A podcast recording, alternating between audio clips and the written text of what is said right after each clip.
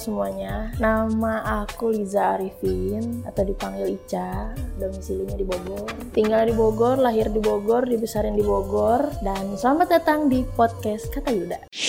Thanks for tuning on our podcast.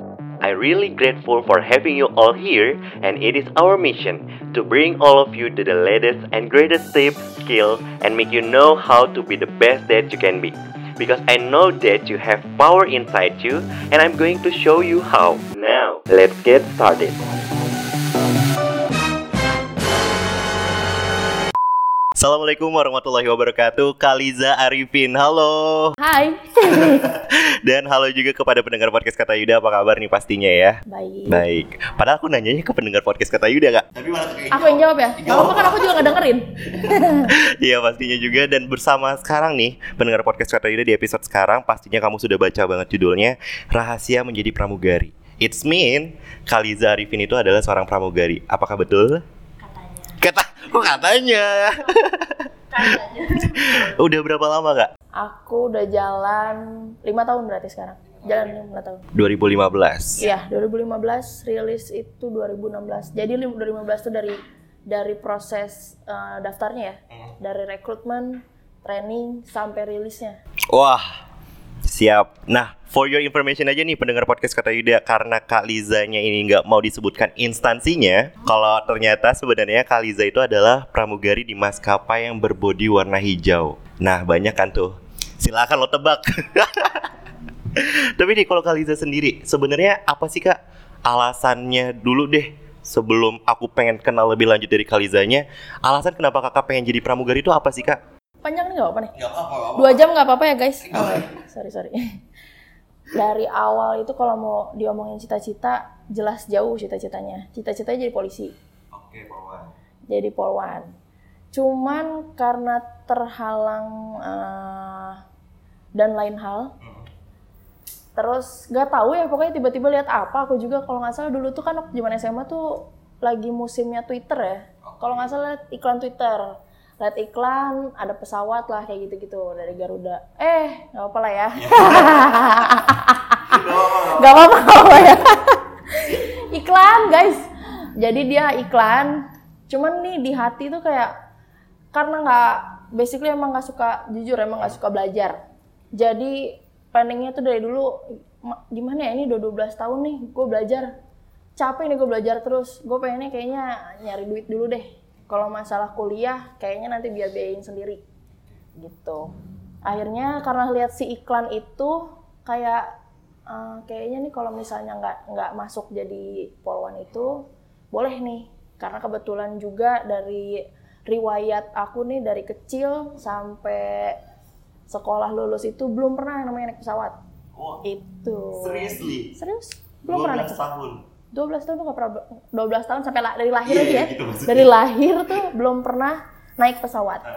Belum pernah naik pesawat. Jadi kalau ke bandara tuh ya udah cuman nganterin aja, nganterin keluarga, nganterin orang tua, udah gitu doang. Jadi kayak boleh nih gitu loh. Intinya eh intinya tuh gimana caranya aku bisa kerja tapi si pekerjaan aku ini yang nggak nanggung gitu loh ini ini prinsip aku ya nggak nanggung dari sisi penghasilan dari sisi dan lain hal sebagainya gitu jadi nggak nggak nggak nggak kata anak sekarang nggak kempang lah English session at lifehelper.shop check. Walking walking with shopping yes. Take a walk while shopping. Online shopping more cheaper. Online shopping is much cheaper. Free cost shipping really.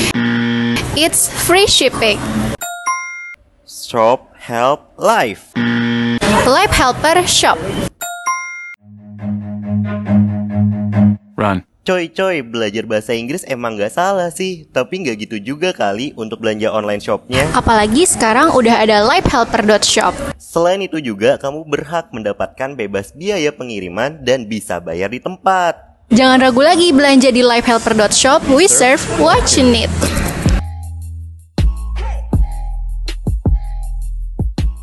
Nggak kentang. Tapi ini kalau misalnya kita lihat ya kak, tadi kan kakak sedikit bocorin kalau ternyata riwayat hidup kakak itu adalah belum pernah naik pesawat, korban iklan, ya kan? Dan eh, pesimis lah untuk jadi polwan. Iya kan? Tapi kalau untuk kenal lebih jauh dari Kaliza nih, selain emang ya asli Bogor lah, warlocknya Bogor gitu. Pengen kepo dong Kaliza, selain emang statusnya Kaliza itu udah OTW serius ke pernikahan, ada lagi nggak kira-kira yang orang-orang perlu tahu di Kaliza itu seperti apa kayak gitu?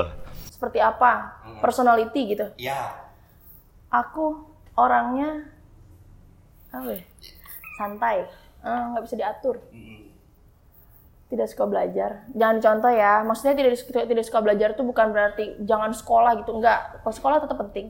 Cuman mungkin karena aku lebih dominannya suka sama praktek sama niat praktek kayak gitu. Kalau misalnya kayak diem di kelas berjam-jam, maka dari itu kenapa salah satu itu kan dari kayak jadi polwan, jadi cabin crew, itu kan pekerjaan yang tidak melulu nga- nganteng di apa kayak stuck di laptop, di meja gitu. Karena aku orangnya nggak mau diem, Pecicilan. kurang lebih lah ya. Pecicilan ya, petakilan ya, hampir-hampir ya, gitulah. Jadi makanya di dua pekerjaan itu sama-sama di lapangan gitu. Dari pribadinya ya bisa ditebak-tebak berhadiah guys. Kelihatan lah ya orangnya kayak gimana, udah mah nggak mau diatur gitu. Padahal memang aku tuh eh, alasan aku ya kalau misalnya pada saat itu kalau memang dua target itu tidak tercapai, mau nggak mau kan aku harus kuliah. Nah itu tuh aku tuh sempat mikir kalau misalnya aku kuliah, pokoknya harus nyari tempat kuliah yang nggak pakai seragam. Kan ada tuh beberapa kuliah yang yang punya peraturan sendiri gitu. Iya, maksudnya kayak bukan tempat kuliah. Ada kan beberapa kuliah negeri yang kayak nggak boleh pakai celana jeans, nggak boleh pakai nggak boleh nggak boleh nggak dan nggak boleh gitu. Nah, iya pokoknya ya gitulah. Pengennya santuy aja. Ah, parah. Tapi kalau hubungan mah nggak santuy kan? Ya santai lah. santai tapi terplanning kali ya. Oke, karena nih for your information nih pendengar podcast kata Yuda, ya mungkin Yuda bisa dibilang sekarang lagi take record sama Kaliza itu ya bisa dibilang ngiri kali ya. Masa sih? Iya, karena bisa nempel gitu kan, didampingin, ya kan? Iya, bener banget pendengar podcast kata Yuda kalau ternyata Kaliza itu didampingin sama kekasihnya. Ish, pemilik 1996 Coffee. Ish. Waduh, emang ada targetnya sendiri Kak untuk punya hubungan yang mulai seriusnya di sekarang-sekarang ini? target target tuh semua hidup harus ada targetnya kalau kita nggak ada target nggak ada planning kita nggak tahu arahnya mau ke mana Oke. Bener kan? Bener, bener, bener. Berarti itu sama halnya sama kayak pramugari, Kak? betul Iya. Tapi kalau definisi dari Kaliza sendiri, pramugari itu apa sih, Kak? pramugari itu adalah seseorang yang bertanggung jawab pada penerbangan di mana dia harus bisa melindungi melayani artinya melayani itu servisnya servis itu dari segi apa pun itu. Pokoknya dia bertanggung jawab di cabin. Jadi penumpang itu tanggung jawabnya siapa? Tanggung jawabnya pramugari. Oh, bukan pilot. no. Pilot itu penerbangan ya maksudnya dalam keseluruhan. Dari segi hal memutuskan kita harus apa kita harus seperti apa. Ibaratnya kalau misalnya ada emergency dia harus dia yang memutuskan tapi kan dari situasi situasi gitu loh. Kalau pilot tuh kan dia cuman ya di depan memang ada tanggung jawab masing-masing ya. Iya dia kan tapi dia secara keseluruhan dari kondisi pesawat atau apa. Kalau aku kan leb- eh, kita kan servisnya ya eh, kita face to face pelayanan sama penumpangnya gitu. Jadi begitu kurang lebih pramugari ya itu. Dia yang bertanggung jawab ya atas keselamatan penum- penumpang. Makanya harus nurut sama pramugari Tuh ya bener podcast kata Yuda ada pesan tersendiri loh. Harus nurut sama pramugari. Ada sanksinya nggak kalau nggak nurut, Kak? Oh ada dong. Maksudnya harus nurut tuh bukan nurut kamu ini enggak ya? harus nurut tuh ya ada aturan yang dikeluarkan ya itu harus dipatuhi. Kan kita warga negara Indonesia ya punya aturan gitu. Kalau misalnya berarti pramugari itu seberat itu tugasnya, kenapa atau mungkin sebenarnya kakak dulu tuh waktu sebelum ikut tesnya, sebelum men- apa pendaftaran atau segala macamnya, ada modalnya sendiri nggak sih kak yang kakak siapin sendiri? Modalnya, Ah, ah. modalnya itu nggak dari kita sendiri ya semua orang juga sama ya kayaknya kayaknya sama ya. Eh percaya diri itu penting ya. Percaya diri. Ya percaya diri itu penting. Kalau kita nggak percaya diri, maksudnya aura kita tuh pasti nggak akan keluar kan. Tapi jangan eh ya takabur juga gitu loh. Kayak ah pasti gue bakal keterima. Enggak juga. Enggak juga. Ada usahanya lah. Itu kalau yang aku bakalin itu tentunya kita harus tahu nih. Kalau misalnya kamu mau daftar di maskapai A B C di A nih, ya berarti kita harus tahu backgroundnya tuh maskapai A itu apa sih, dari mana sih, sejarahnya, apanya. Karena pada saat rekrutmen itu kan kita ada tes fisik ya, tes tinggi badan, berat badan. Setelah itu ada wawancara. Nah itu kan biasanya kan ditanya, kenapa kamu mau ke sini, kenapa? Nah itu kan kita harus punya bekal kan, kita harus punya bekal. Oh ini loh perusahaan yang saya mau. Kalau misalnya nanti ditanya, kamu kenapa mau daftar ini? Eh, enggak, saya cuman ini aja. Ya, Kan nggak mungkin ya. Iya, bener nah, sih, bener sih. berarti kita harus tahu backgroundnya si maskapai itu apa. Penting ya. Penting, itu penting itu penting. Karena hampir semua, kayaknya hampir semua pekerjaan juga pasti ditanya kayak gitu kan. Company profile. Iya, dia tanya, kamu apa yang kamu tahu tentang company ini? Gitu. Kenapa kamu mau? Kan gitu. Gitu sih. Salah satunya ya aku jawab kalau aku sih jawabnya waktu pada saat itu karena saya belum pernah naik pesawat. Kalau ditanya kenapa sih pengen gitu ya?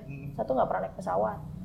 Kedua, karena emang suka jalan-jalan, yang kayak gitu kayak ya mengambil sisi enaknya kan. Bisa kuliner gitu. Tapi emang benar ya. Tapi nih kalau Kaliza sendiri waktu saat seleksinya masih inget gak sih kak tahapannya itu ada apa aja? Mungkin yang dari dasar mungkin interview kali ya atau atau apa? Ya, kalau dari segi seleksinya, itu waktu aku eh, pertama itu itu antri ya, yang aku inget tuh kita antri ngambil nomor. Bayangin ya kayak Indonesian Idol kayak gimana? Nah, kayak gitu. Eh itu kita ngambil nomor, setelah itu kita cek tinggi badan dan berat badan. Cek badan tinggi berat badan itu pertama tinggi dulu. Jadi tinggi kamu berapa? Setelah itu dikurangi 110. Itu baru berat badan proporsional kamu. Misalnya kayak aku tinggi aku 166.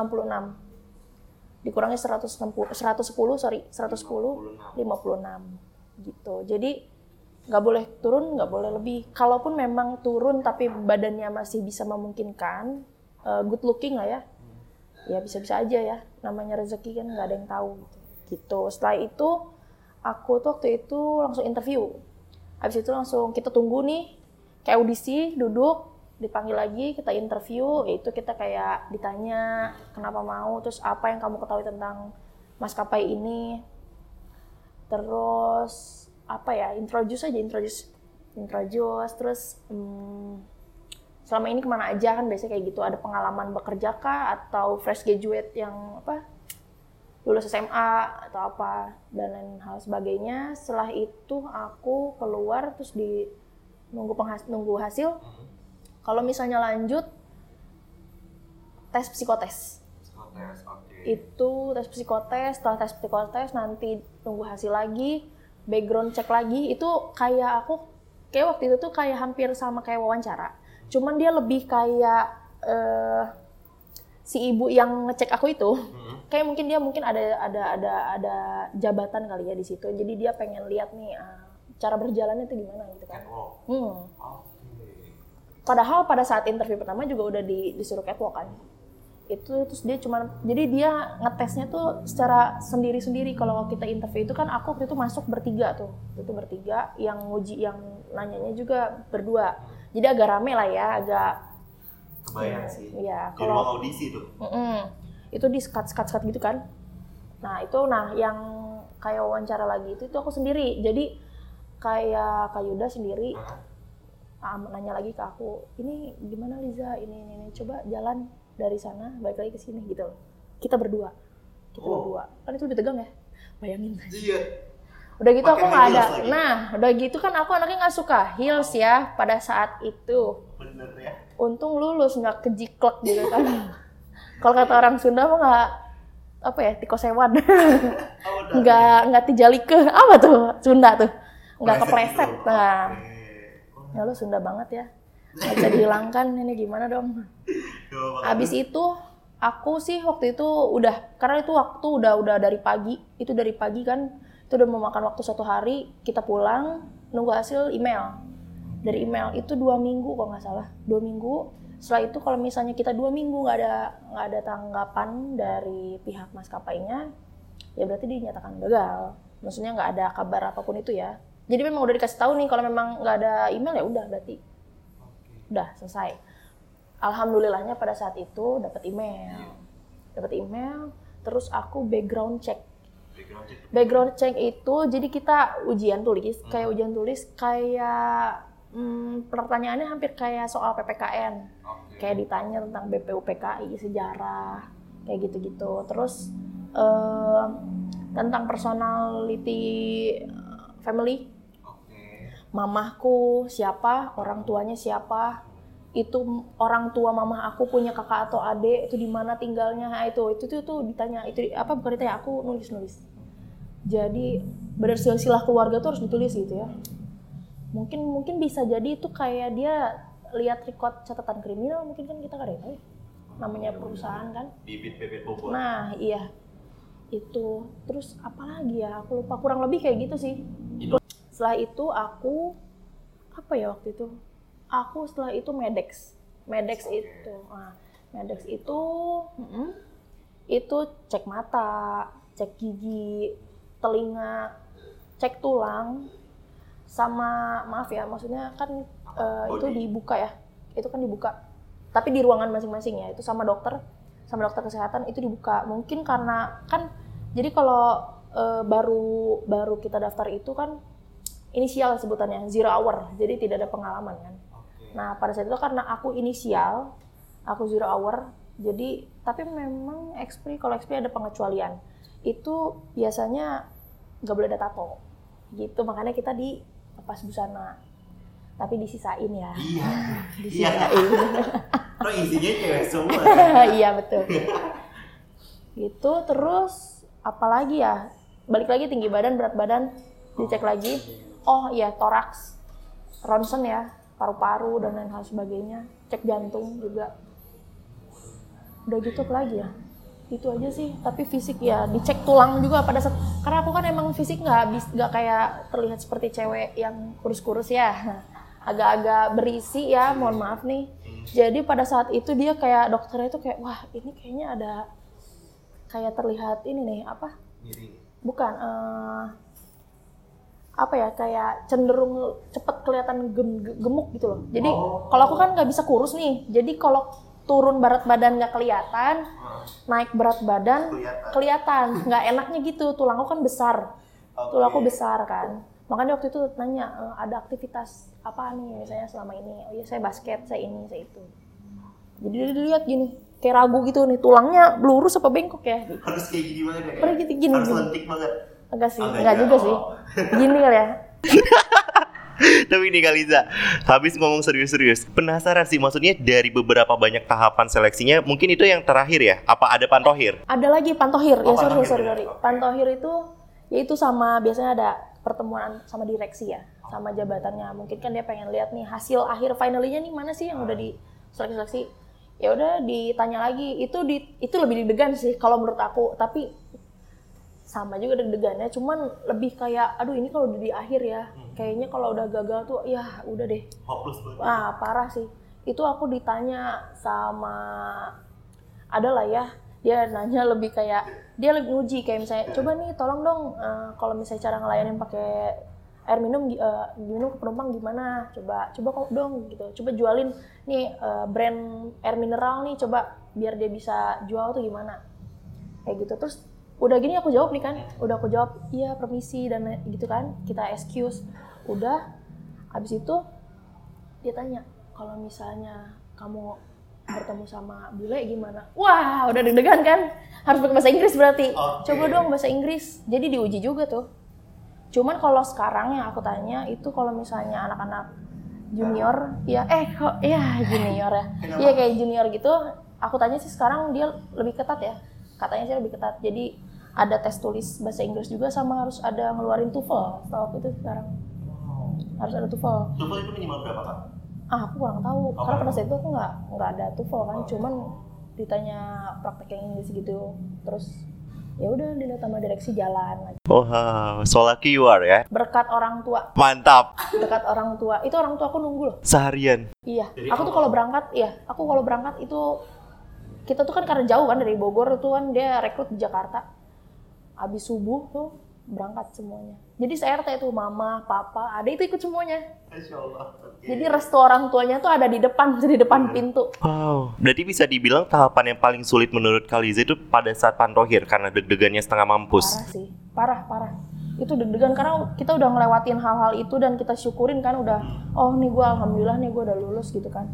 Eh ada satu nih yang bisa maksudnya dia kan kalau kita kan ngelihat orang tuh bisa beda-beda ya menurut dia "Ah, ini kurang nih enggak udah udah gitu kan bisa bisa aja pulang gitu Berarti juri penentuannya di Pantohir. Hmm. Wah, gokil. Gitu, karena Fix. dia mungkin punya jabatan atau direksi ya Heeh. Tapi nih kak, kakak udah kurang lebih lima tahun berarti bekerja di maskapai sebagai pramugari, sudah melewati tahap seleksi. Tips and trick yang menurut kakak ini wajib banget dilakuin sama fresh graduate yang baru lulus SMA. Itu seperti apa sih kak? jangan lupa asik. Ini kayak ke orang tua ya. Pertama sholat. Pertama sholat. Karena apa? Ya mau usaha segimana juga kalau kita nggak deket sama Tuhan itu ya gimana ya? Karena aku percaya gitu kalau restu tuh adanya adanya di Tuhan gitu. Kita udah udah bener-bener oke nih hati gue ada di sini nih. Pokoknya gimana nih caranya? Harus nih harus ambisius sama diri sendiri ya. Itu abis itu minta restu orang tua. Restu orang tua itu penting banget. Karena apa? Itu doanya tuh ngalir banget. Mau kita ada kekurangan segimana kalau emang udah jalannya apalagi restu orang tua aku percaya itu didengar langsung ya sama Tuhan sama Allah Subhanahu Wa Taala. Itu. Terus apalagi? Ya itu yang kayak ya itu aku nih udah punya pegangan aku udah punya eh, udah yakin aku ada do- dukungan orang tua itu udah cukup banget udah mewakilin buat semuanya tanpa dukungan teman pacar ya jangan pacar doang. Orang tua tuh penting ya. Itu orang tua aku juga soalnya nggak ngerestuin awalnya. Waktu awal daftar. iya jadi kalau memang me- kitanya pede punya keyakinan bisa meyakinkan orang tua pasti ada jalannya. Masya Allah. Berarti cuma dua itu aja. dulu itu aja. Tambahannya ya backgroundnya itu kalian mau ma- maskapai apa ya tinggal cari aja. Gampang kan Google udah banyak ya. Tinggal searching aja maskapai ini tinggal buka set ini apa namanya nih maskapainya? Tit ya gitu. Berarti kan dia langsung kebuka tuh apa ensiklopedianya tuh Wikipedia-nya dia pasti keluarkan tuh ini tuh ini adalah ini ini ini. Wah, oke ini mantep banget sih buat Yuda ya. Karena Yuda mungkin kalau zaman sekarang kan ada istilah pramugara ya kak ya. oh, iya betul. Dan itu mungkin hampir sama tahapnya. hampir sama. Apalagi kalau laki-laki kan dia maksudnya saingannya kan dia apa ya maksudnya dia diterimanya pasti lebih sedikit dong. Ibaratnya kalau 10 tuh cewek 10 ya mungkin cowok tiganya lah tiga dua atau satu gitu kan. Karena dia lebih sedikit kan. Mungkin menurut aku sih lebih ini ya lebih ketat ya.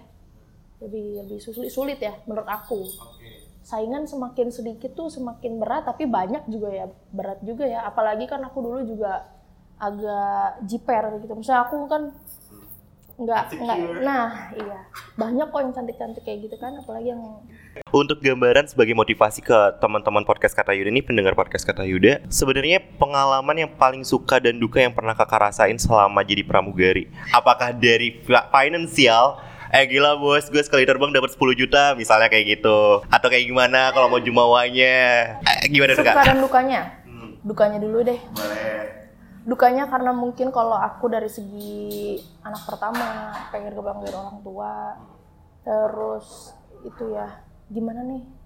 Orang tua bangga nggak ya? Gitu loh ternyata mungkin bangga. Kayaknya tapi pekerjaan apa aja ya?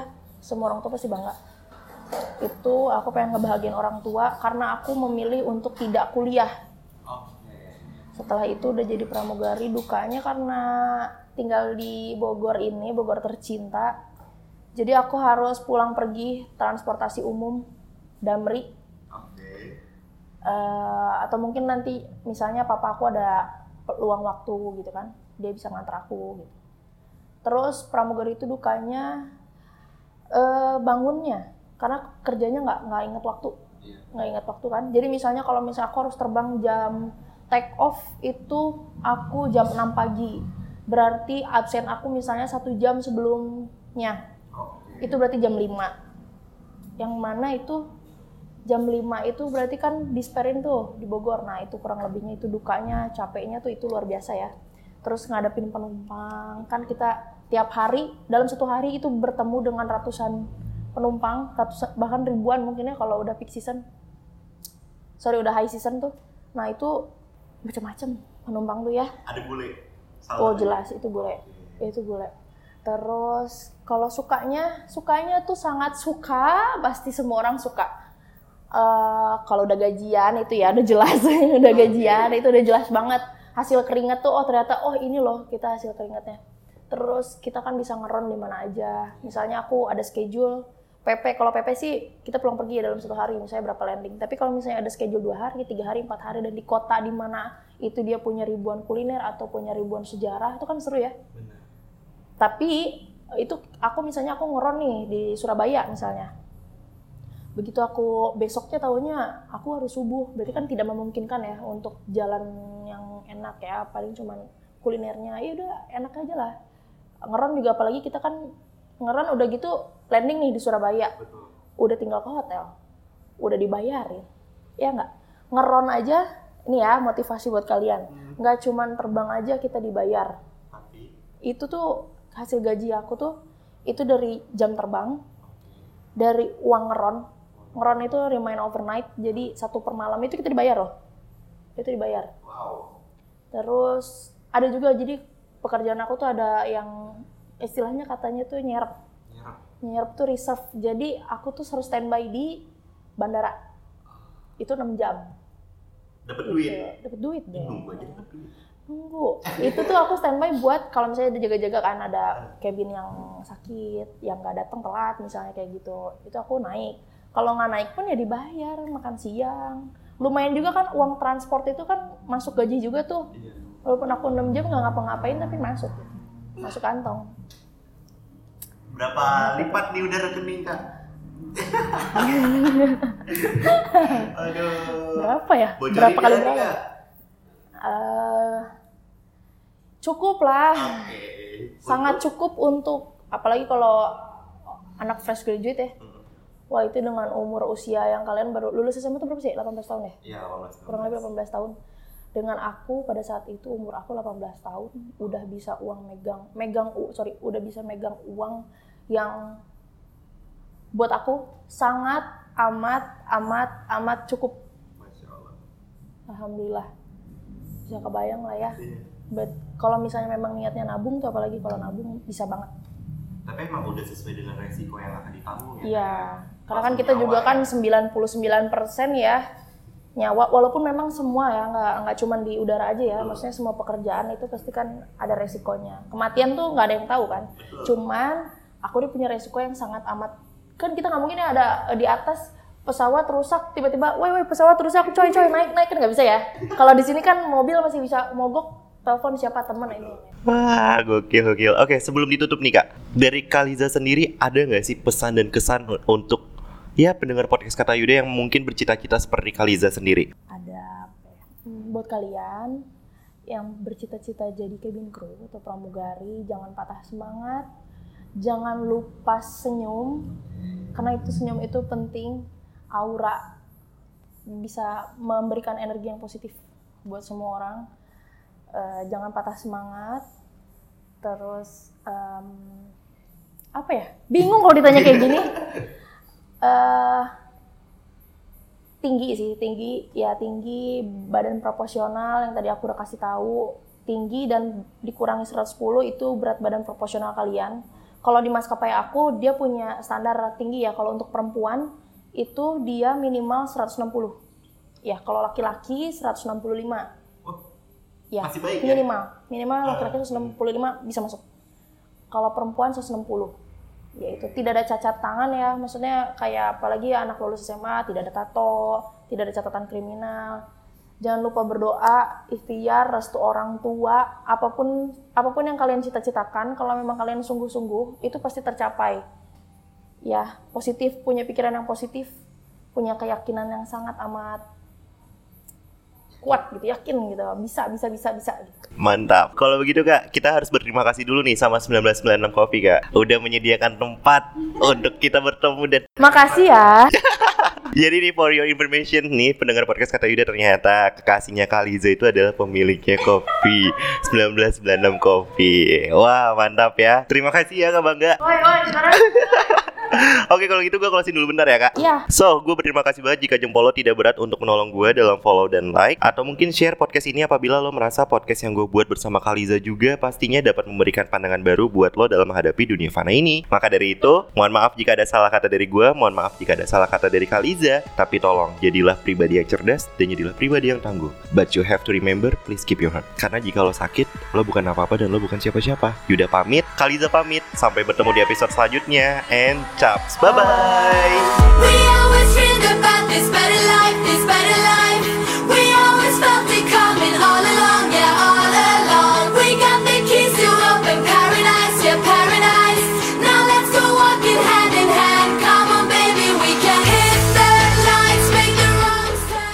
Kira-kira ini bagi pramugarinya masih lanjut sampai bener-bener nikah nih misalnya atau gimana dari kemauan suami lagi kalau misalnya ngizinin atau enggak?